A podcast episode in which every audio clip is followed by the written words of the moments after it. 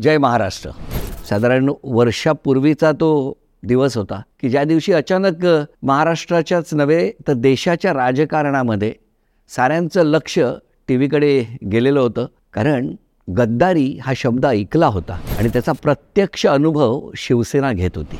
त्याच वेळेला एकीकडे गद्दारी करून महाराष्ट्राच्या बाहेर पडलेले सगळे आमदार असतानाच दोन शिवसेनेचे वाघ आमदारांच्या हातावर तुरी देऊन पुन्हा परतले होते. कारण नेमकं काय झालं? सुरतला जायच्या अगोदरच ह्या लोकांचं सुरुवातीला प्लॅनिंग होतं. ज्यावेळेस आदित्य साहेब युपीच्या अयोध्याला रामाच्या दर्शनाला जाणार होते. त्यावेळेस या लोकांचं षडयंत्र होतं की बा तिथं आमदार बोलायचे आणि तिथंच आमदार ठेवून द्यायचे. कारण की तिथं भाजपचं सरकार होतं. आणि त्या मग सरकार तिथं ठेवून द्यायचे आणि तिथंच राहायचं असं यांचं प्लॅनिंग होतं. त्यावेळेस थोडीशी मला अशी कुणकुणी लागली. मग मला फोन आला की अयोध्यासाठी या जायला या असं तसं. मग एका आमदारांनी माझे तिकीटंसुद्धा काढले होते. पण अचानक मग निरोप आले की तो दौरा कॅन्सल झाला. पण मी नेहमी सतर्क होतो की काही ना काही गडबड होते आपण हे राहिलो. पण पण ज्या दिवशी ही घटना उरायली त्याच दिवशी मला अशी कल्पना नव्हती की आज उरायली म्हणून. कारण की नेहमी आम्ही कसं संतोष बांगर मी एकमेकाच्या संपर्कात राव कैलास भाऊ आम्ही राव आम्ही एकमेकाला सांगू वगैरे आज काही गडबड आहे का? पण त्या दिवशी काही कुणकुण लागले नाही. त्या दिवशी काय झालं विधान परिषदच्या निवडणुका झाल्या. विधान परिषदच्या निवडणूक झाल्यावर मला शिंदेसाहेबांनी विधान भवनातच म्हटलं नितीन चल आपण बंगल्याहून येऊ. आता त्यावेळेस तर ते शिवसेनेचे नेते होते नगरविकास मंत्री होते. मग नेत्यांनी आम्हाला म्हटलं गाडीत बसत मग मी शिंदेसाहेबाच्या गाडीत मी बसलो. आणि एक कोल्हापूरचे आमदार होते. आंबेडकर. आंबेडकर म्हणून. असे आम्ही दोघंजणं त्यांच्या गाडीत बसलो आम्ही गेलो बंगल्यावर गेलो त्यांच्या.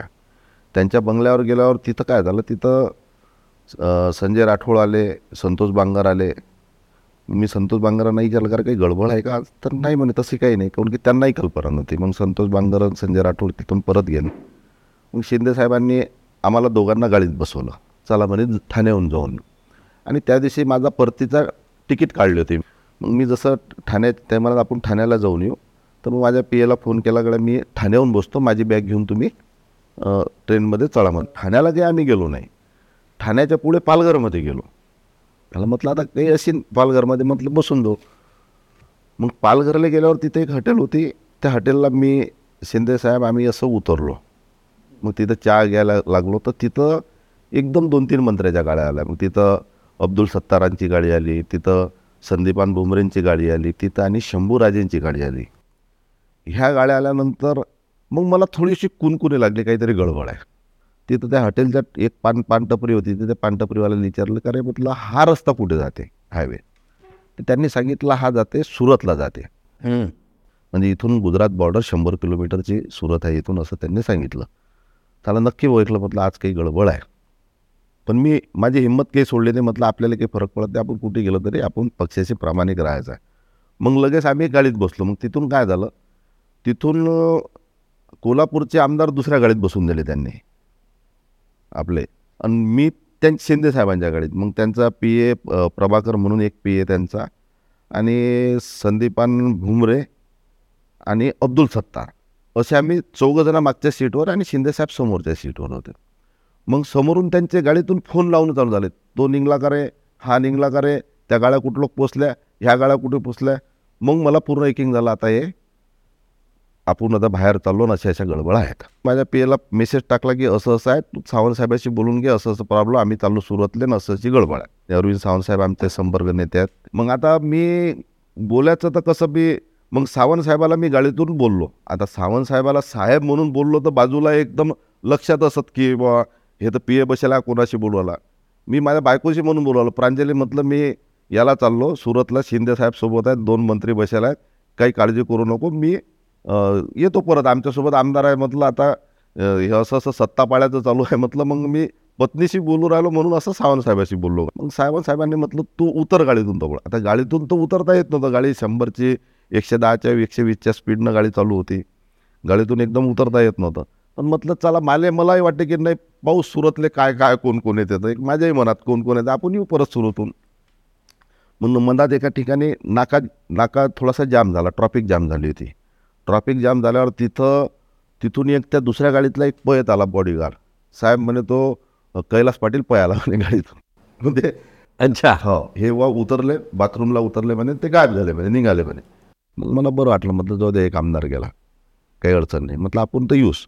सुरतला गेल्यानंतर त्या फाईव्ह स्टार हॉटेल होती खूप मोठी हॉटेल होती. त्या हॉटेलला एवढा पोलीस बंदोबस्त होता की सला आम्ही पाहून एकदम म्हणजे चक्रालो जवळपास तिथं दहा काय पी एस अधिकारी असते दहा काय पी एस अधिकारी आणि टोटल पोलीस बंद म्हणजे पूर्ण ते फाईव्ह स्टार हॉटेल पोलीस यंत्रणेनंच घेरेल. म्हणजे याचा अर्थ हे पूर्ण यांची हॉटेल बुकिंग करेल पूर्ण नियोजित प्रोग्राम असल्याशिवाय अशी घटना होत नाही. अचानक नेले बुवा पूर्ण पोलीस बंदोबस्त. पोलीस म्हणजे पोलीस बंदोबस्त एवढा होता तिथं की आम्हाला बाहेरही निघून देत. मग अंदर गेल्यावर हा बंदोबस्त सगळा पाहून मी थोडंसं एकदम मला चेंज हे झालं होतं की आता आपण इथं जर जास्त वेळ राहिलं तर आपण बदला मग आपल्या इकडे महाराष्ट्रात. कारण की बातम्या वगैरे चालू होतील आमदार पळाले आपली नसती बदलामी होऊन जाईल. मग तेवढ्यात जसं समजलं एक की कोल्हापूरचा आमदारही गायब झाला म्हणून तिथून लिफ्टमधून पळाला. तो बिचारा तिथून ॲक्च्युली त्यावेळेस तो पळाला होता. मग डबल कुठून तरी त्याला शंभर किलोमीटर पकडलं परत आणलं. मला तर ती चेनबेन होत एकदम. मग मी काय केलं मी शिंदे साहेबाला साईडला नेलं. म्हटलं साहेब बॉय हे काही मला कुठून नाही राहिलं.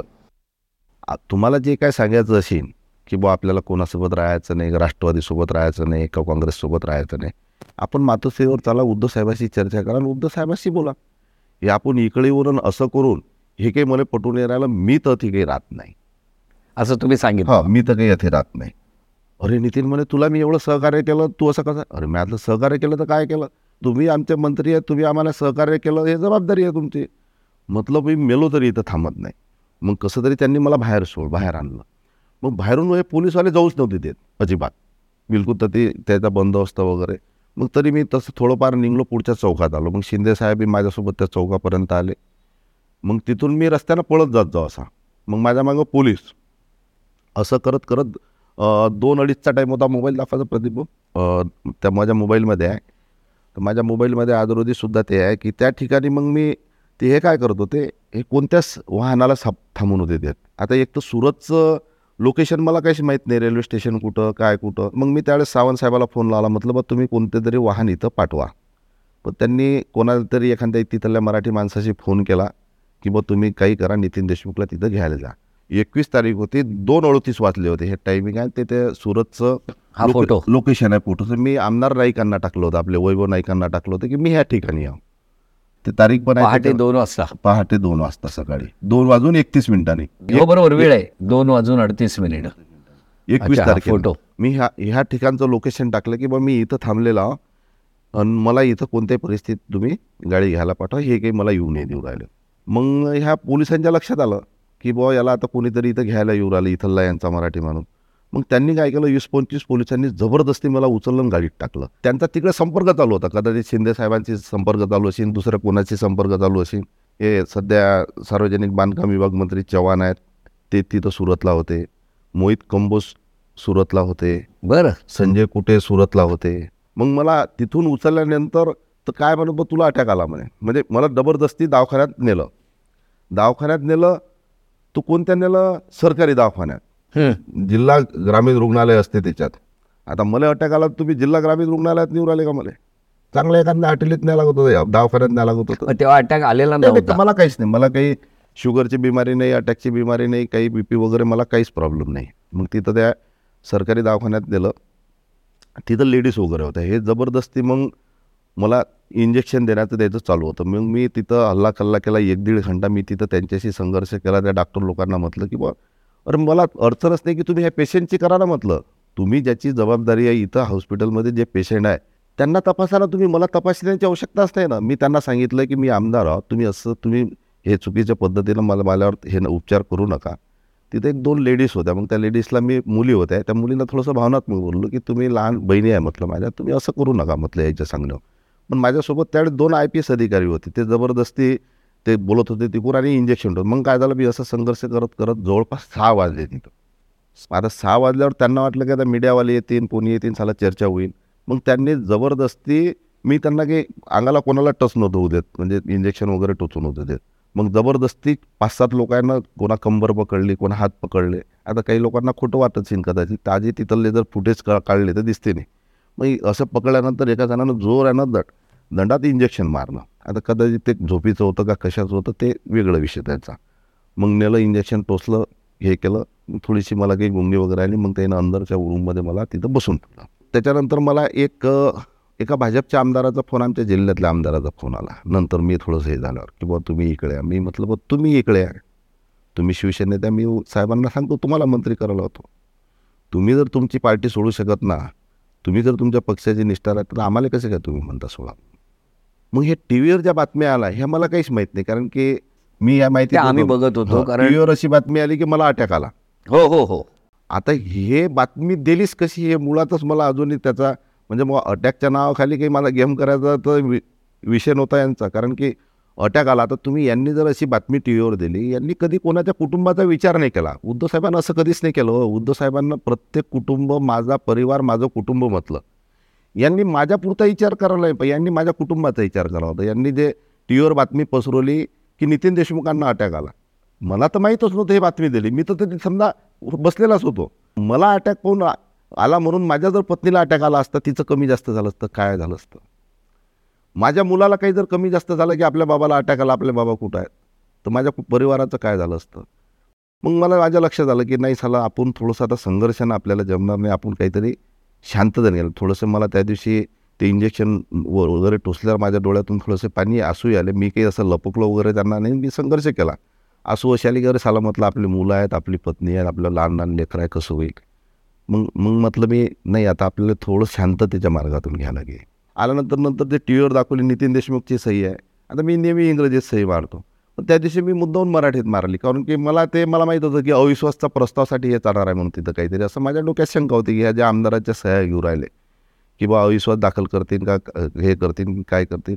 मग मी मुद्दाहून मराठीत सही मारली. मग मी तिथं सगळ्यात पहिले सही मारली. कारण की आता मलाही त्यांचा विश्वास संपादन करायचा होता तिथून निघायचं होतं. त्याच्यात काय झालं? माझी पत्नी बी रस्त्यानं निघाली माझ्या मतदारसंघातले लोकही निघाले माझा मुलगाही निघाला होता. पण सुरतला की गुवाहाटीला यायला निघाले होते? सुरतला. अच्छा. आपल्या वडिलाला अटॅक आल्या तर दुसरे टी व्हीवर कळाल्यानंतर नव्या वर्गातला मुलगा नाही मी आईसोबत येतो. म्हणून नव्या वर्गातला मुलगा सुरतला येऊ राहिला. त्याच्याबद्दल मला स्वाभिमानी वाटला. माझी छाती बी फुलली आणि हृदयसुद्धा भरून आलं. दोन्ही गोष्टी त्याच्या मागं होत्या. मग मी त्यांना सांगितलं की बा तुम्ही असं करा तुम्ही परत जा मी येऊ राहिलो परत. मग सुरुवातीला चार्डर पेननं बा मी जाईल असं ठरलं होतं. आम्ही गुवाहाटीला गेलो. मग मी सावंतसाहेबाला नंतर तिथून फोन लावला. सावंतसाहेबांना लावला. उद्धव साहेबांशी बी बोललो. मी तिथून की बा मी येऊ राहिलो म्हणून. आणि सावंतसाहेब म्हणत गेले तू सुरतून परत सुरत जवळ का गुवाहाटीजवळ? तू असा मूर्खधंदे कशाला करतो? गुवाहाटीला कशाला चाललं? पण आता मला ते चार्डर पेन देणार होते आणि चार्डर पेन गुवाहाटीहून मग झालं. मग मी गुवाहाटीला उतरल्यावर मी काही हॉटेलला गेलोच नाही. आम्ही मग प्लेनमध्ये बसलो तिथून रातच्या टाईमला सकाळचा टाईम होता का रातचा सकाळचा टाईम होता. त्याच्यात मोहित कंबोजी होता त्या प्लेनमध्ये. थोडेसे मी मग असे मोहित कंबोज वगैरे सगळे ते बसले. आणि आम्ही गेलो गुवाहाटीला गेलो. पण गुवाहाटीला मग मी काय केलं? मग मला जर अकोल्याला परत यायचं तर मग हॉटेलला यायचा प्रश्नच नाही. मी एअरपोर्टलाच थांबलो. माझ्यासंग एक उपजिल्हा प्रमुख दिलीप बोचे होते महादेवराव गोळे होते मुंबईचे.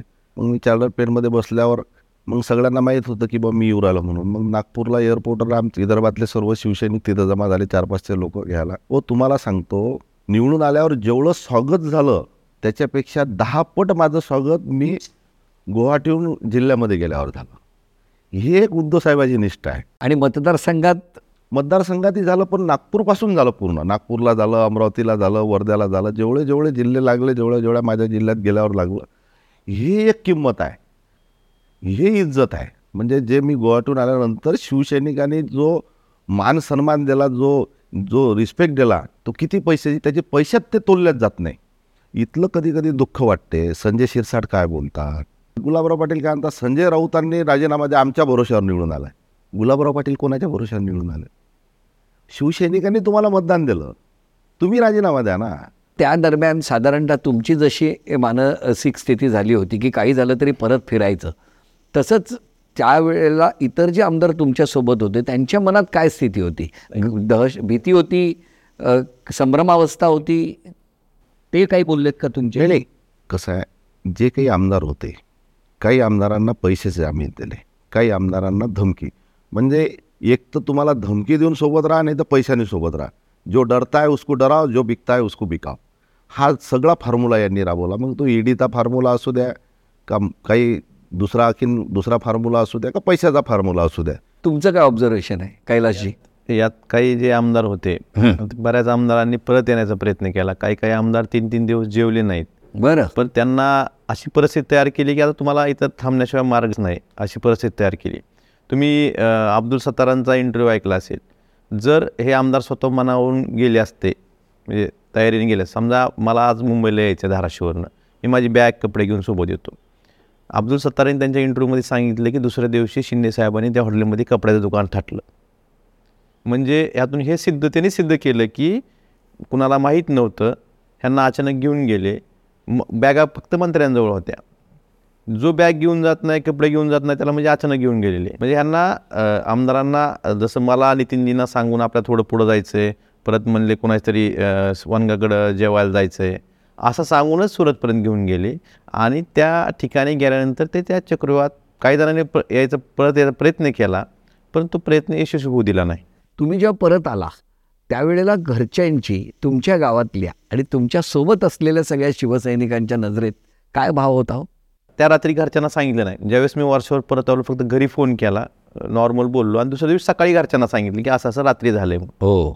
त्यामुळं त्यांना उगाच आपण कुठल्याही टेन्शनमध्ये नंतर ज्यावेळेस कळालं त्यावेळेस मग सगळे काळजीत पडले पण तो तोपर्यंत मी सेफ होतो इथं होतो त्यामुळं काही अडचण नव्हती.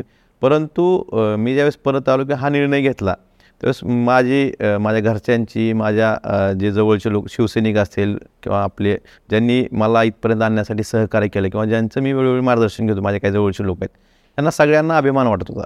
एवढंच मला सांगायचं. कारण आता सुद्धा ज्या पद्धतीने रोज वेगवेगळ्या बातम्यांमध्ये तुम्ही दिसत असता अगदी तळागाळात जाऊन घराघरात जाऊन तुम्ही आत्तासुद्धा तुमचं कार्य तसंच सुरू केलेलं आहे. उद्योजी सोबत आहेत त्यामुळे आम्ही ताट मानेने प्रत्येक माणसापर्यंत पोचू शकतो हेच जर आम्ही तिकडे गेलो असतो तर मान ताट राहिली नसती आणि लोकांनी पण आम्हाला ॲक्सेप्ट केलं नसतं सत्तेत असताना पेक्षा. आम्ही परत आल्यानंतर जो लोकांच्या डोळ्यात आमच्याविषयी भाव आहे किंवा हे चांगली लोक आहेत हे उद्योजींसोबत राहिली पक्षासोबत राहिली हे निष्ठावान आहेत त्यामुळे ज्या भावनेने आपल्याकडे बघतात ती भावना खरंच सुखावणारी असते आणि मग बाकीच्या कुठल्याही संपत्तीपेक्षा ती भावना महत्त्वाची आहे. आपण आपल्याजवळ कितीही पैसे असले पण लोकांनी जर आपल्याकडे बघून आट्या पाडल्या तर त्यापेक्षा वाईट काहीच नसावं. नाही, पण अशी कुठली भावना आणि विचार होता हो की त्या वेळेला तुम्हाला परत उद्धव साहेबांकडेच यायचं होतं? काय निष्ठेचं गणित काय होतं? मी माझी पार्श्वभूमी सांगतो तसा माझा शिवसेनेचा आणि माझा संपर्क दोन हजार सतरापासूनचाच हो. दोन हजार सतराला मला ज्यावेळेस जिल्हा परिषद निवडणूक लढायची होती त्यावेळेस शेवटच्या पंधरा मिनिटात शिवसेना ह्या पक्षानं मला जिल्हा परिषद तिकीट दिलं. मी ज्या पक्षात होतो त्या पक्षानं मला तिकीट नाही दिलं. आणि मी शिवसैनिकाच्या जीवावर जिल्हा परिषद सदस्य झालो.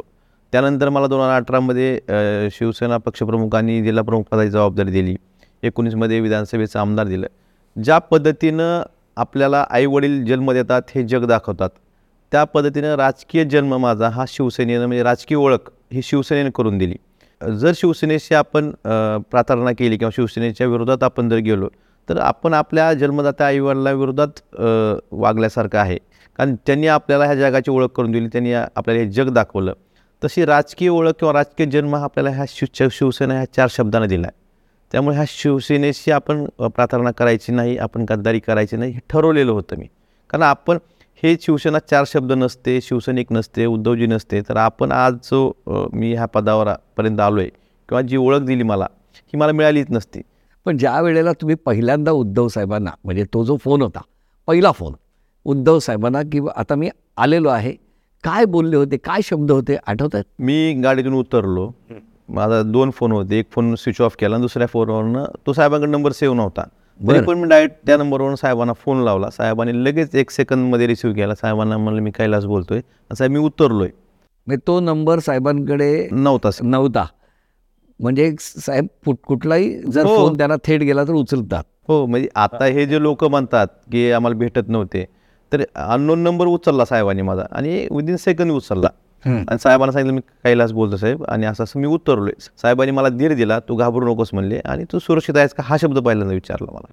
तुमच्या बाबतीत? नितीन पहिले तुझी तब्येत कशी आहे सांग. म्हणजे एक बघा ज्या महाराष्ट्रावर संकट आलं महाराष्ट्र उद्धव साहेबावर संकट नव्हतं हे. हे महाराष्ट्रातल्या प्रत्येक मराठी माणसावरचं संकट होतं. ज्या कुटुंबानं मराठी मराठी माणूस काय हिंदू हिंदू काय? हे जे महाराष्ट्रात स्वाभिमान दिला मराठी माणसाले त्या मराठी माणसावर आगत होत. आहे हे जे सरकार कोसळण्याचं काम शिंदेच्या खांद्यावर बंदूक आहे नॉमिनल लोक आहेत यांचं काही नाही आहे. हे सगळं गुजरातच्या लोकांचं षडयंत्र. बरं तुम्ही आता ग्रामीण भागात काम करता. बरोबर. शिवसेना ही शहरी भागापुरतीच मर्यादित आहे. नाही हा चुकीचा अर्थ आहे. उलट तुम्हाला सांगतो. असं जे म्हटलं जातं म्हणून प्रश्न नाही असं मुळात म्हटलंच नाही जात. हा शहरातल्या लोकांच्या विषय तो विषय असेल वा उलट वीस वर्षाच्या अगोदर ग्रामीणमध्ये ग्रामीणमध्ये भारतीय जनता पार्टीची भोंग्याची गाडी आली कधी प्रचाराची खेड्यातले लोक म्हणत होते व्यापाऱ्याची पार्टी आली बनियाची पार्टी आली. अशी भारतीय जनता पार्टीची ह्या महाराष्ट्रात ग्रामीण भागामध्ये प्रतिमा होती. खऱ्या अर्थानं ग्रामीण भागात हिंदुत्वाची पार्टी आणि मराठी माणसाची पार्टी शिवसेनाच. भाजपला कधीच नाही म्हटलं. भाजपला आजही रोजी ग्रामीण भागातला मराठी माणूस हिंदुत्वाचा माणूस भारतीय जनता पार्टीला ही व्यापाऱ्याचीच बनियाची पार्टी म्हणते. हिंदुत्वाची मराठी माणसाची पार्टी आजही म्हणत नाही. शिवसेना हा पक्ष वंदने हिंदू हृदय सम्राट शिवसेना प्रमुख बाळासाहेब ठाकरे. त्यानंतर शिवसेना पक्षप्रमुख उद्धवसाहेब ठाकरे युवासेना प्रमुख शिवसेना नेते आदित्यजी ठाकरे. हे किती शेतकऱ्याच्या घरापर्यंत जाऊन पोहोचलेले आहेत. याचे साक्षीदार तुम्हीच आहात. तुम्हाला सांगतो पहिले मुख्यमंत्री आहेत. शपथविधी घेतल्यानंतर दोन वर्षात शेतकऱ्यांना सरसगट दोन लाखापर्यंत कर्जमाफी देणार पहिले मुख्यमंत्री. आपल्या देशात पूर्ण. नाहीतर मुख्यमंत्री कर्जमाफी कधी करतात? देवेंद्रजींनी कर्जमाफीची दोन हजार चौदाला कर्जमाफीची जी घोषणा केली होती निवडणुकीच्या तोंडावर केली निवडणुका लागल्या. पण ते कर्जमाफी कशी केली? अख्खी खानदान लाईनीत लावून दिली शेतकऱ्याची थंब लावायला थंब मारायला. म्हणजे जसं की उपकार करू आलो. पण उद्धव साहेबांना फक्त काहीच नाही कोणत्या कागदपत्राची अट नाही पूर्तता नाही काही नाही फक्त मोबाईलचा मेसेज आला ओके करा दोन लाख खात्यात जमा दोन लाखाची कर्जमाफी. एवढी सुंदर कर्जमाफी दिली पंधरा दिवसात शपथविधी घेतल्यानंतर पंधरा दिवसात कर्जमाफी केली. विस्थापितांना नेतृत्व देणारी संघटना म्हणजे शिवसेना. सर्वसामान्य शेतकऱ्यांचे शेतमजुरांचे मजुरांचे प्रश्न मांडणारी संघटना म्हणजे शिवसेना. त्यामुळं घराघरात आणि शेत शेतकऱ्यांच्या शेवटच्या शेतकऱ्यांपर्यंत शेतमजुरापर्यंत शिवसेना ही प- घट्ट रोवलेली आहे. आजपर्यंत ज्यांनी शिवसेनेला सोडून गेले ते राजकारणातून संपले. केडर बेस पार्टी आहे आणि पक्ष नेतृत्वावर मातोश्रीवर निष्ठा ठेवून करणारे शिवसैनिक तळागाळात प्रत्येक गावाखेड्यापर्यंत आहेत. त्यामुळे ही शिवसेना पूर्ण महाराष्ट्रात एक नंबरचा पक्ष आ पहिलाही होता ना आजही आहे. आमदार खासदार हे गेले म्हणजे ही शिवसेना नाही. हे हे ज्यांच्या जीवावर आले ते उद्धवजीसोबत आहेत. शिवसैनिक आहे तिथंच आहे. या उलट या वर्षभरात जो मतदार कधी शिवसैनिकच्या बाजूने नव्हता परंतु मान्य पक्षप्रमुख उद्धवजी ठाकरे साहेबांच्या मुख्यमंत्रीपदाच्या कार्यकाळात त्यांनी जे कोविडमध्ये काम केलं ज्या मतदारांनी शिवसेनेला आयुष्यात कधी मतदान केलं नाही असे मतदारसुद्धा शिवसेनेकडे डायवर्ट झालेत आणि इथून पुढच्या काळात ते शिवसेनेला मतदान करतील ही मला खात्री आहे. बरं बरं सांगा दोन हजार एकोणीसमध्ये ती बातमी होती. बाळापूर विधानसभा विधानसभेवर पहिल्यांदा शिवसेनेचा भगवा फडकला. पहिल्यांदा तर असं म्हणता येईल कारण की ती पहिल्यांदा जागा शिवसेनेला सुटली म्हणून पहिल्यांदा. पहिल्यांदा. कदाचित सुरुवातला सुटलीच तिथं सुरुवातलाच फळकला असता. तुम्हाला सांगतो मी दोन हजार चौदाला हिंदुत्वाच्या खऱ्या अर्थाने विचाराची असलेली युती तुटली. ऐन वेळेवर यांनी पाठीत खिंजीर खूप बसलं. त्यावेळेस आम्ही ग्रामीण भागामध्ये राहत असताना आम्ही फक्त आम्हाला वाटलं युती आहे आमच्या अकोला जिल्ह्यात दोनच मतदारसंघाच्या आम्ही तयाऱ्या केल्या अकोला पूर्व आणि अकोट. हे मतदारसंघ सुरुवातीपासून शिवसेनेच्या वाट्यावर होते. तीन जे बाळापूर आहे मूर्तिजापूर आहे अकोला पश्चिम आहे इथले आम्ही तयाऱ्याच केल्या नाहीत. पण भारतीय जनता पार्टीनं सर्व दोनशे अठ्ठ्याऐंशी जागेच्या तयाऱ्या केल्या. आमच्या मनामध्ये युतीबद्दल काही शंकाच नव्हती. आम्ही जती शिवसेनेच्या मतदारसंघात तिथंच तयारीला लागलो. पण भारतीय जनता पार्टीनं ऐनवेळेवर घात केला आणि सुरुवातीला त्यांनी दोनशे अठ्ठ्याऐंशी मतदारसंघाची तयारी केली होती. दोन हजार चौदाला मोदीजीची लाट आली आणि त्यांना त्यावेळेस वाटलं की खऱ्या अर्थानं हिंदुत्वाच्या विचाराची असलेली महाराष्ट्रातली मराठी माणसाची पार्टी संपवण्याची वेळ आहे. तुम्ही पा त्यावेळेस दोन हजार चौदाला आपण सोबळावर विधानसभेला लढलो. महाराष्ट्रात त्यावेळेस मोदीजीचा फोटो आपण दोन हजार चौदाला विधानसभेला लावला नव्हता. अक्षरशः आम्हाला एवढं दुःख होते. जे देवेंद्रजी सभागृहात सांगतात वारंवार मीडियासमोर सांगतात की मोदीजीचा फोटो लावून तुम्ही आले. दोन हजार चौदाच्या अगोदर महाराष्ट्रात मोदीजीचा फोटो भारतीय जनता पार्टी बी लावत नव्हती. आणि दोन हजार चौदाला विधानसभेला मोदीजीचा फोटो शिवसेनेनं लावला नाही त्यावेळी तिरेसठ आमदार शिवसेनेचे निवडून आले. दोन हजार एकोणीसला युती केली आणि मोदीजीचा फोटो युतीमध्ये लावला. तर मोदीजीचा फोटो लावल्यामुळे शिवसेनेचं जनमत कमी झालं शिवसेनेचे आमदार कमी झाले. म्हणजे मोदीजीचा फोटो लावून मत आमदार वाढले नाहीत कमी झाले. हा फरक महाराष्ट्रात आहे. म्हणजे मोदीजीच्या फोटोला महाराष्ट्रात लाईक नाही करत. अरे मोदीजी नसते ह्या महाराष्ट्रात. छत्रपतीचा आशीर्वाद चलो मोदी के साथ. म्हणजे मोदीजीलाच ह्या महाराष्ट्रात छत्रपतीचा आशीर्वाद घ्यावा लागला. मोदीजीलाच ह्या महाराष्ट्रात बाळासाहेबांचा आशीर्वाद घेतला घ्यावा लागला. आजहीसुद्धा भारतीय जनता पार्टीला बाळासाहेबांची आवश्यकता आहे.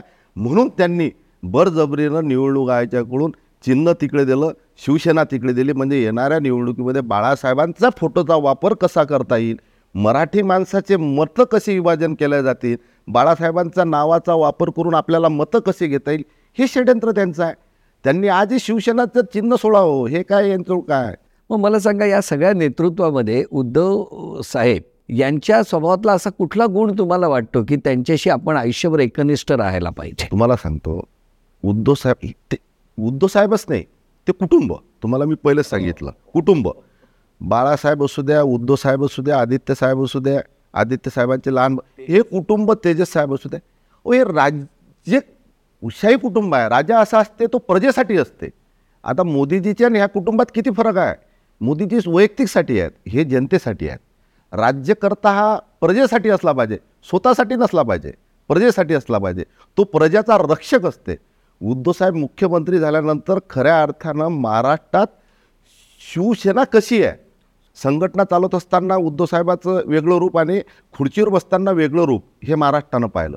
ज्या महाराष्ट्रामध्ये काही विचारवंत विचार करत होते तेव्हा शिवसेना दादागिरीतला वर्ग आहे असा आहे तसा आहे. पण जेव्हा उद्धवसाहेब मुख्यमंत्री झाले तेव्हा या महाराष्ट्रात खऱ्या अर्थानं राजा कसा असते? प्रजाला कशा पद्धतीनं घेऊन चालते? ते उद्धव साहेबांना खुर्चीवर बसताना सर्व जाती धर्माच्या लोकांना मराठी माणसांना हिंदुत्वाच्या लोकांना सर्वांना सोबत घेऊन चालणारा प्रजेसाठी निर्णय घेणारा राजा ते राजा. नाही तर हे राजा पहा मोदीजी. एक वर्ष पंजाबचे शेतकरी रस्त्यावर बसले ना राजाला पाणीच नाही आलं. म्हणजे काही पंतप्रधान देशाचं तुम्हाला कोणं बनवलं? अरे ह्या जनतेने बोलवलं जनतेचे प्रश्न घेऊन तुम्ही चाला. आज पा त्या क्रीडातल्या महिला त्या तिथं एवढ्या मोठ्या महिला बसलेल्या उपोषणाला बसल्या त्या साखळी उपोषणाला. तरी तुम्हाला पाणी येत नाही. तुम्ही दगड आहा का कोण आहा? तुम्ही जनतेचे राजे आहा. जनत्या संकटात असताना जनतेचे प्रश्न तुम्ही सोडायला पाहिजे. पण मोदीजींना एवढा अहंकार आहे. तुम्ही पा संसदचं ते नवीन उद्घाटन झालं. कशा पद्धतीने उद्घाटन केलं? की किंवा वैयक्तिक स्वतःचा कसा वाजागाजा कसा करायचा? कशा पद्धतीनं हा एक अहंकार आहे? आणि हा अहंकार आम जनतेच्या लक्षात आला. तुम्हाला सांगतो भारतीय जनता पार्टीचं ना हिंदुत्व आहे ना विकास आहे. सांगा ना नऊ वर्षात भारतीय जनता पार्टीनं कोणता विकास केला? त्यांचा सुरुवातीला नारा होता शंभर स्मार्ट सिटी. आता महाराष्ट्रातल्या किती सिटी स्मार्ट झाल्या? आता मला महाराष्ट्रातल्या बाहेरचं तर एवढं माहिती नाही. आमच्या विदर्भातली ती एक बी सिटी स्मार्ट झाली नाही. मग यायच्या शंभर स्मार्ट सिटीचं काय गेलं? यांनी म्हटलं होतं मोदीजींनी की पंधरा लाख रुपये आम्ही शेतकऱ्याच्या खात्यात टाकू. कुठे यांनी टाकले नाहीत? मी एक अमित शहाजींची मुलाखत ऐकली होती पत्रकार परिषदमध्ये प्रेसमध्ये. त्यावेळेत एका पत्रकारांनी प्रश्न विचारला तर तुम्ही शेतकऱ्यांना म्हटलं होतं पंधरा लाख रुपये आम्ही खात्यात टाकू. जे अमित शहाजीने म्हटलं होतं तो चुनाई जुमला था. मला सांगा शेतकऱ्याच्या भावनाशी तुम्ही खेळता आहो. आम्ही शेतकरी माणसं आहो मराठी माणसं आहो शेतकऱ्याच्या भावनाशी तुम्ही खेळून मतं मागता की आम्ही तुम्हाला पंधरा लाख रुपये तुमच्या खात्यात टाकू? आमच्या भावनाची खेळ तुम्ही खेळ खेळून मतं घेता. मग म्हणता चुनावी जुमला था. मग याचा अर्थ जे जे तुम्ही निवडणुकीच्या वेळेस बोलता सगळे चुनावी जुमलेच असतील. जर शेतकऱ्याचे मतं तुम्ही चुनाव जुमला घेऊन घेता मग हिंदुत्वाचाही मुद्दा तुमचा चुनावी जुमला आहे. म्हणजे अशा पद्धतीनं गलिच्छ राजकारण ह्या भारतीय जनता पार्टीचं आपल्या देशात कैलासजींचं काय ऑब्झर्वेशन आहे? माझं मत हेच आहे की उद्धवजी ज्यावेळेस कोविड काळात मुख्यमंत्री म्हणून ज्यांनी काम केलं त्यावेळेस महाराष्ट्रातल्या जनतेला असं कधीच वाटलं नाही की ते मुख्यमंत्री आहेत महाराष्ट्राचे. प्रत्येक माणसाला वाटत होतं की आपल्या घरातला कुटुंबप्रमुख आहे आपल्या घरातला कुटुंबप्रमुख जसं आपल्याला सांगतो की आज हे केलं पाहिजे हे केलं नाही पाहिजे. उद्योजनी कधी सांगितलं? ताळ्या वाजवा थाळ्या वाजवा. त्यांनी आपल्या घरातल्या कुटुंबप्रमुख जसं बाकीच्या घरच्या लोकांना घरच्या बाकीच्या सदस्यांना ज्या पद्धतीनं काळजी घेतो तसं कुटुंबप्रमुख म्हणून काम केलं उद्धवजींनी. आणि माझ्या बाबतीत किंवा आमच्या जिल्ह्याच्या बाबतीतला एक महत्त्वाचा आणि लक्षात राहण्यासारखा विषय आहे. की आमच्याकडं वैद्यकीय महाविद्यालयाची बऱ्याच वर्षापासून मागणी होती. मग आम्ही आदित्यजींची पाठपुरावा करून ते वैद्यकीय महाविद्यालय मंजूर करून घेतलं. मग ज्या दिवशी कॅबिनेटचा डिसिजन झाला त्या दिवशी आदित्य साहेबांनी सांगितले तुमचं धाराशिवचं वैद्यकीय महाविद्यालय मंजूर झालं. मग दोनच दिवसानं उद्धवजींनी वर्षावर काही अधिकारी मी आमचे खासदार ओमराजे निंबाळकर आपले सिंधुदुर्ग आणि धाराशिवच्या वैद्यकीय महाविद्यालयाची आढावा बैठक ठेवली होती. त्यावेळेस आम्हाला असं कळालं की धाराशिवचं वैद्यकीय महाविद्यालय मंजूर झाले पण मंत्रिमंडळ निर्णय असं घेतला की पी पी पीमध्ये म्हणजे पब्लिक प्रायव्हेट पार्टनरशिपमध्ये मंजूर झाले. त्या बैठकीत आम्ही उद्धवजींना विनंती केली मी आणि खासदार साहेबांनी की साहेब म्हणलं धाराशिव जिल्हा हा दुष्काळी जिल्हा आहे. हा इथला सर्वसामान्य शेतकरी वर्ग आहे त्या ठिकाणी आणि तिथं जर पी पी पी केलं तर तो खाजगी माणूस जो हॉस्पिटल करेल त्याला मग तो मोफत उपचार करणार नाही आणि ते आमच्या लोकांची परिस्थिती नाही. आमच्याकडे उपचारासाठी आता सोलापूर किंवा लातूरला जावं लागतं. आमच्याकडे वैद्यकीय महाविद्यालय अनेक वर्ष मागच्या तीस वर्षाची मागणी होती. म्हणजे आमचं सिव्हिल हॉस्पिटल फक्त रेफर हॉस्पिटल होतं. तर आम्ही विनंती केली साहेबांना आम्हाला पी पी पीमध्ये नको शासनाचं वैद्यकीय महाविद्यालय करा. साहेबांनी आमच्या विनंतीला मान दिला आणि धाराशिवच्या जनतेची काळजी कुटुंबप्रमुख आपल्या माणसाची काळजी कसं करतो? तर सचिवांना सांगितलं की धाराशिव धाराशिवचं महाविद्यालय हे पी पी पी होणार नाही तर शासकीय होणार. धाराशिवच्या वैद्यकीय महाविद्यालयाचा जी आर निघताना शासकीय वैद्यकीय महाविद्यालय म्हणून निघाला. त्यामुळं ह्यावेळेस लक्षात आलं की उद्धवजीसारखा म्हणजे एक भावनिक माणूस की एका आपण साध्या विनंतीला मंत्रिमंडळाचा निर्णय स्व बदलतात ते सर्वसामान्यासाठी. हे भावलेली गोष्ट आहे मला सगळ्यात महत्त्वाची. उद्धव साहेब हे केवळ मुख्यमंत्री म्हणून नाही तर महाराष्ट्रातल्या प्रत्येक घरातल्या प्रत्येकाचे कुटुंब कुटुंबप्रमुख प्रमुख. म्हणून ते काम करत होते आणि संकटसुद्धा केवढी आली. कोविडसारखं महाभयंकर संकट ते संपतं न संपतं तर अनेक तोक्तेसारखी वादळं हे निसर्ग वादळ सगळ्या बाजूनी खरं तर त्या सगळ्या दोन बाजूनी वर्ष. संकट उद्धवजींना होती. आणि ते स्वतःही सांगतात की मला प्रशासकीय अनुभव कुठला नसता नव्हता.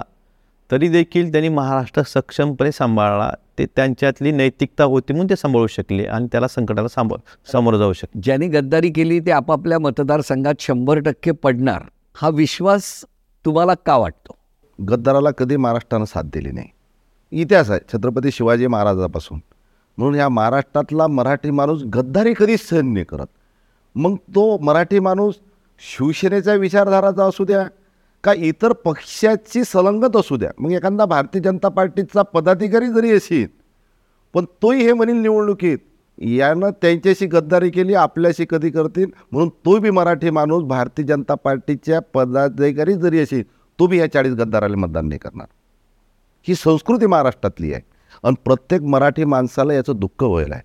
कारण की तुम्हाला सांगतो आपल्या जाधव आमदार आहेत यमुनीताई जाधव त्यांची मदत क्लिप पाहिली होती मी की बुवा उद्धव साहेबांचा मला फोन नाही आला म्हणून मी बिमार पडली होती म्हणून. पण यांनी हे कधी नाही सांगितलं की ह्या महाराष्ट्रातल्या मराठी माणसावर शिवसेनेच्या सर्व नेत्यावर भारतीय जनता पार्टीला शिवसेनेनं खांद्याला खांदा लावून ह्या महाराष्ट्रात मोठं केलं. परंतु भारतीय जनता पार्टीनं असं नव्हतं करावं कधी की सेनेच्या एक नेत्यावर ईडीच्या कारवाई करू आली म्हणून हे चुकीचं करू आले हे कधी याच्या तोंडून निघलं नाही. म्हणून तुम्हाला सांगतो ह्या महाराष्ट्रातल्या प्रत्येक मराठी माणूस हा उद्धव साहेबाच्या पाठीशी उभा. मी तर आता आम्ही शेतकरी आहो आमच्या शेतीतलं धान चोरीले गेलं तर शेती जागेवरच आहे. दुसऱ्या वर्षी बरसात आली पेरणं केलं डबल धान येते. निवडणुका आल्या डबल आमदार उत्पन्नात जमिनीतून निघतील. ह्या महाराष्ट्राच्या मातीतून भूतोना भविष्य जेवढे आमदार गेले नाहीत तेवढे मातोश्रीच्या उद्धव साहेबाच्या तिथं तुम्हाला येणाऱ्या निवडणुकी झाल्यानंतर आमदार दिसतील खासदार. तुमचं काय म्हणणं आहे? हे चाळीस आमदार तर पडणारच परंतु ज्यांना ह्या चाळीस आमदारांना ज्यांनी गद्दारी करायला लावली ह्याचं ह्यांची परिस्थिती भारतीय जनता पार्टीची परिस्थिती कर्नाटकपेक्षा वाईट ह्या महाराष्ट्राची जनता करून दाखवेल असं मला विश्वास आहे. कारण आत्ता ह्या चाळीस आमदाराविषयी तर विषयच नाही कुठं पण ह्याचा खरा फटका जे वर्षभरात उद्धवजीसोबत शिवसेनेसोबत घडलं हे महाराष्ट्रातील कुठल्याही सर्वसामान्य जनतेला मान्य नाही आणि त्याचा बदला येत्या निवडणुकीत घेण्यासाठी महाराष्ट्रातील जनता निवडणुकीची वाट बघते. वेटिंग फॉर वोटिंग आत्ता या ठिकाणी तुम्हाला काही रॅपिड प्रश्न विचारणार आहे. कैलास पाटीलजी तुमच्यासाठी प्रश्न आहे मतदारसंघ की मंत्रालय? मतदारसंघ. शेतकरी महत्त्वाचा का उद्योगपती? शेतकरीच. खोक्यातून आलेलं गोडधोड की कांदा भाकर? कांदा भाकर. धाराशिव की सुरत? धाराशिव. सत्ता की निष्ठा. निष्ठा. शिवसेना कोणाची? उद्धव बाळासाहेब ठाकरे. हाच आवाज आहे. कैलास पाटील यांचा. हाच आवाज आहे तुमचा आमचा. तुमच्यासाठी काही प्रश्न? नितीनजी रस्त्यावरचं आंदोलन की विधानसभेतला आवाज? दोन्ही पण. कारण की रस्त्याचं आंदोलनही महत्त्वाचं असते आणि विधानसभेत आम्हाला ज्या रस्त्यावर आंदोलन करताना ज्या शिवसैनिकानं पाठवलं त्या शेतकऱ्यांसाठी विधानसभेतला आवाजही महत्त्वाचा तेवढाच आहे. जिल्हा प्रमुख पद की आमदारकी जिल्हा प्रमुख. कशाला जास्त महत्त्व द्याल? मैत्री की कर्तव्य? हां मैत्रीला बी कर्तव्याला बी. सत्ता की निष्ठा? निष्ठा. शिवसेना कोणाची? उद्धव बाळासाहेब ठाकरे. आवाज कोणाचा? उद्धव बाळासाहेब ठाकरे शिवसेनेचा. शिवसेना उद्धव बाळासाहेब ठाकरेंचा. आवाज कोणाचा? पाहत राहा ऐकत राहा आणि आशीर्वाद देत राहा.